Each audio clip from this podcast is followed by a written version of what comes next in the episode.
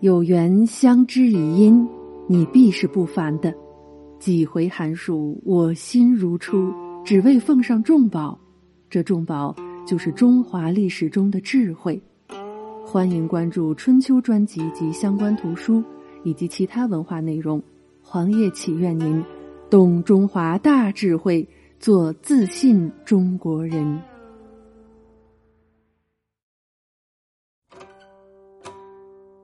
对剑贴花黄，汉纪五十八，南北向西。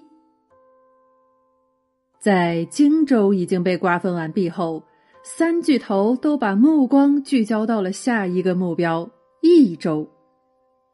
占领益州是诸葛亮为刘备以及甘宁为孙权所指定的战略规划中的重要步骤。刘备需要一块更大的根据地。而孙权需要一个稳定的长江上游，以保护身在下游的自己的安全。至于曹操，他的目标是统一全国，所以当然不会任由益州陷入对方之手。益州牧刘焉去世之后，他懦弱的儿子刘璋继位。此人不但没有父亲拥有的野心，而且也不能很好的控制辖区内掌握军事实力的地方势力。于是，由益州本地人所发动的旨在推翻外来统治者的益州内战，在刘璋接班不久就打响了。原本以刘璋的能力是根本无法平定这场叛乱的，但是由刘焉所建立的东周军挽救了他。不过，益州地区最后还是被迫分裂，北方的汉中被五斗米教主张鲁所占领。从此，他和刘璋之间就进入了无休止的互相骚扰阶段，双方谁也不能将对方吞并，局势就这样僵持着。最方便进攻益州的人其实是刘备，因为三巨头中只有他的地盘直接与益州相毗邻，而孙权要进攻刘璋，必须向他借道。而曹操方面则必须率军通过不友好的凉州叛军地盘，但是野蛮的周瑜明显不想让刘备获得这个好处，于是他向孙权建议，趁刘备访问己方之际将其囚禁，以豪宅和美女消磨其意志，然后兼并其部队，以向西攻打益州。通常认为周瑜本人风流儒雅，长相英俊。并且具有极高的音乐造诣，但这只是其在生活方面的表现。在政坛和战场上，我们看到的是一个很不一样的周瑜，一个强硬到极点的鹰派人物。在江陵战场，周瑜身负重伤，却仍然忍痛到前线检阅部队，这是一个十足的硬汉。正是这种性格，加上他对刘备的不满，周瑜向孙权提出了这个建议。但是孙权却认为没有必要冒这个险，并且他还将自己的妹妹嫁给了刘备。不过这件事并没有打消周瑜撇开刘备而自己单独进攻益州的想法，所以他在拿下江陵之后不久，公元二百一十年就带领军队沿长江逆流而上攻打刘璋。我们不是特别理解周瑜的这个行为，因为从后面的历史看。要彻底击败刘璋，并且征服益州，不做精心的准备和动员是肯定行不通的。所以，也有人认为，周瑜此次军事行动的目标其实并不是刘璋，而是以征服益州为借口，趁机消灭途中的刘备，这才是他真正的目的。无论周瑜的个人魅力多么的出众，尽管在孙策和孙权手下工作多年，而且地位十分重要。周瑜却并不能为二人提供任何具有全局价值的战略规划，而这些任务竟然全部由别的队友来完成。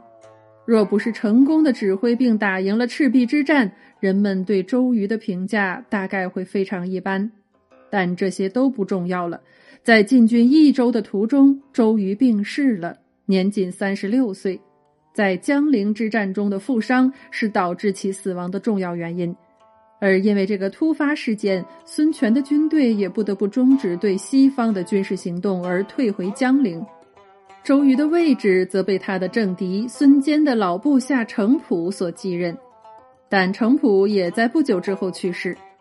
这一系列核心领导人物的死亡，无疑让孙权集团遭受了重大打击，所以他们也不得不收敛自己野心勃勃的西进计划，而被迫转向战略防守，至少是一个方面的战略防守。正是在这个情况下，鲁肃向孙权提出了一个不怎么让他愉快的决定：将江陵所在的南郡让给刘备。虽然江陵是孙权和刘备共同打下的。但刘备方面的贡献并不多，而这座城池又是连接东南西北各个方面的战略要地，所以孙权当然不高兴这样决定。但鲁肃认为，孙权此时并不具备在两线对抗曹操的能力，与其让刘备在自己的保护下发展，倒不如干脆让他的地盘直接与曹操的势力范围接壤，这样西线的压力就全部转嫁给了刘备。而自己则不用分心防守荆州地区，刘备也不会有多余的实力来一边抵挡曹操，一边又向东扩张。就这样，一个出借荆州的计划从孙权方面打出，为刘备方面所接受。根据协议，孙权将周瑜等人辛辛苦苦拿下的江陵借给刘备，以换取他在西线抵挡曹操。从政治联姻到土地租赁。孙权与刘备的关系达到了有史以来的最高峰，他们紧密的同盟也让曹操暂时放弃了任何南下征服的计划。所以理论上讲，鲁肃这个计划是非常成功而且靠谱的。而免去西方压力的孙权，也在公元二百一十年率先获得了发展的机会，他成功的将胶州纳入了自己的势力范围。原本被曹操所拉拢的士燮家族，非常明智的选择了臣服于孙权，并帮助他消灭了当地的反抗势力。这样一来，整个南中国的海岸线就全部为孙权所掌握了。但胶州毕竟只是一块半开化地区，得到它并不能让孙权强大多少，失去它也同样无关紧要。而一旦曹操解除了对刘备的压力，刘备就立刻获得了向西挺进的机会，这是鲁肃没有想到的。可以说，正是因为鲁肃的这个规划，让孙权集团失去了一段非常宝贵的发展时期，因为他们既不能向西夺取益州，也无法北上突破曹操在东方的防线，而与此同时，曹操与刘备却都有了新的发展。吕蒙是最早察觉到鲁肃计划漏洞的人，他认为刘备有很大的野心。现在鲁肃将长江上游的地方交给他们，将对自己的集团构成很大威胁。鲁肃随后也意识到了这个问题，但碍于盟友关系和曹操的威胁，他也不方便强行毁约，于是这个问题就搁置了下来。随后的历史发展确实让孙权集团心烦不已。因为曹操和刘备迅速从赤壁之战的创伤中恢复了过来，然后就发起了一轮新的征服运动，而他们的目标完全一样，那就是西边的益州。刘璋很早便与曹操有过接触，但双方的外交人员之间没有达成多大共识。为刘璋出使北方的是益州的张松，但这个人很显然不愿意投降于曹操。向中央政府投降不如自己创办政府，为中央政府工作不如自己做军阀。正是出于这种思想，张松在拜访曹操后，顺路在荆州与刘备会面。他邀请刘备西进，以取代刘璋在益州的地位。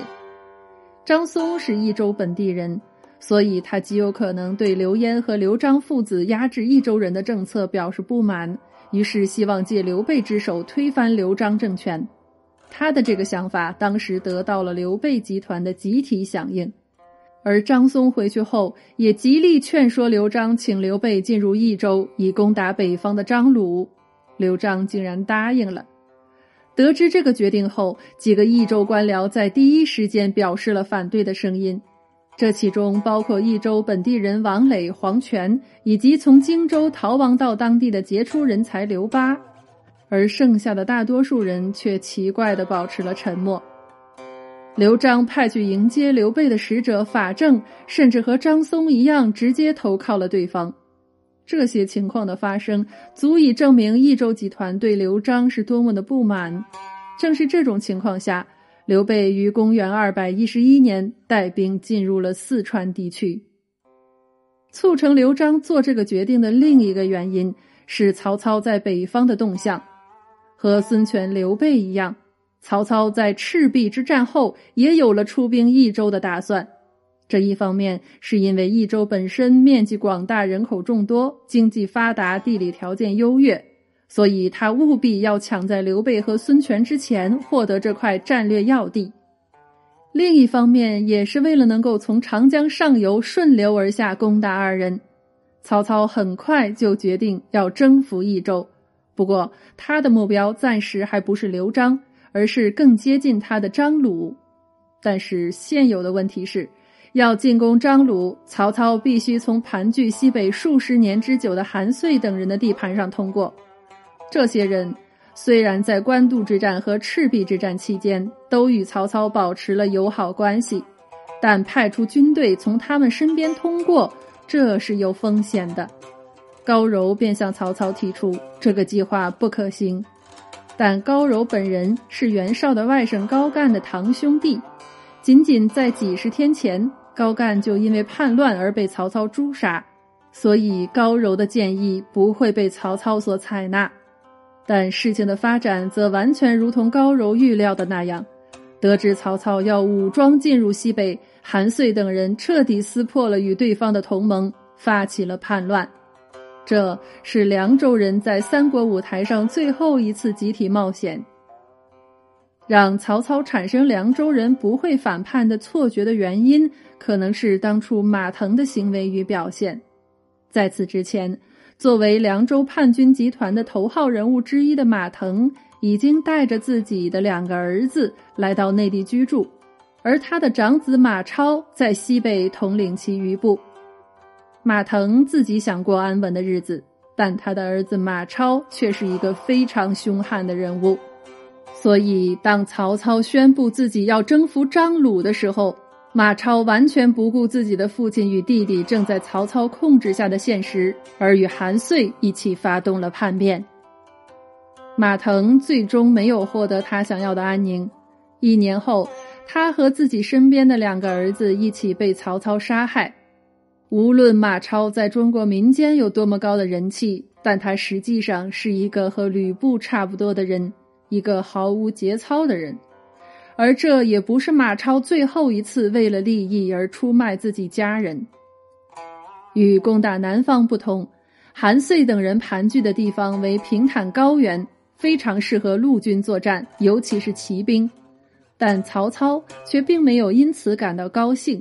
因为相对于刘备和孙权，他的陆军是强大的，但相对于韩遂等人的西北军，他就没有任何优势了。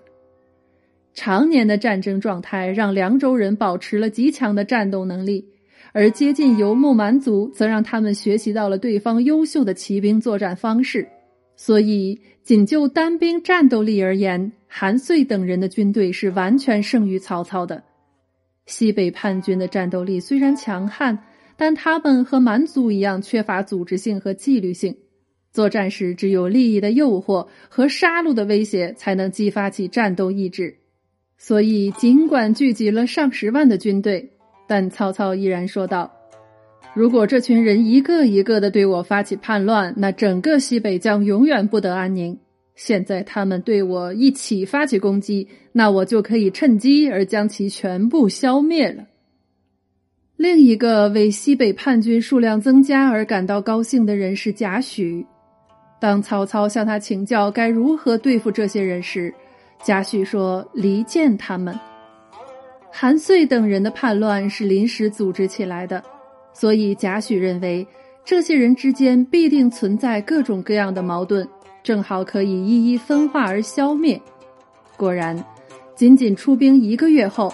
曹操便分化了韩遂与马超之间的关系，然后在三个月内便基本打败了韩遂和马超等人。但是这个过程并不像嘴上说的那么容易，因为凉州人确实太过凶悍，以至于曹操本人险些被对方击毙。幸亏其勇敢的保镖许褚奋力保护，才得以逃脱。不过，这种战场上的突发情况并不能改变双方博弈的结局。在遭遇分化之后不久，西北叛军便全面被击溃了。奇怪的是，曹操没有趁机追击他们，而是带领主力回到了内地，仅留下心腹将领夏侯渊和行政官僚徐毅、张继、赵衍等人留守长安。导致曹操突然撤军的原因在于其根据地河北地区出现了叛乱。尽管曹操留守的儿子曹丕成功的稳定了局面，但他还是从前线匆忙赶回内地。这件事集中反映了曹操对曹丕能力的担忧。而曹操在征讨韩遂时，将曹植带在了身边，这为兄弟二人后来围绕继承权展开的斗争埋下了忧伤的伏笔。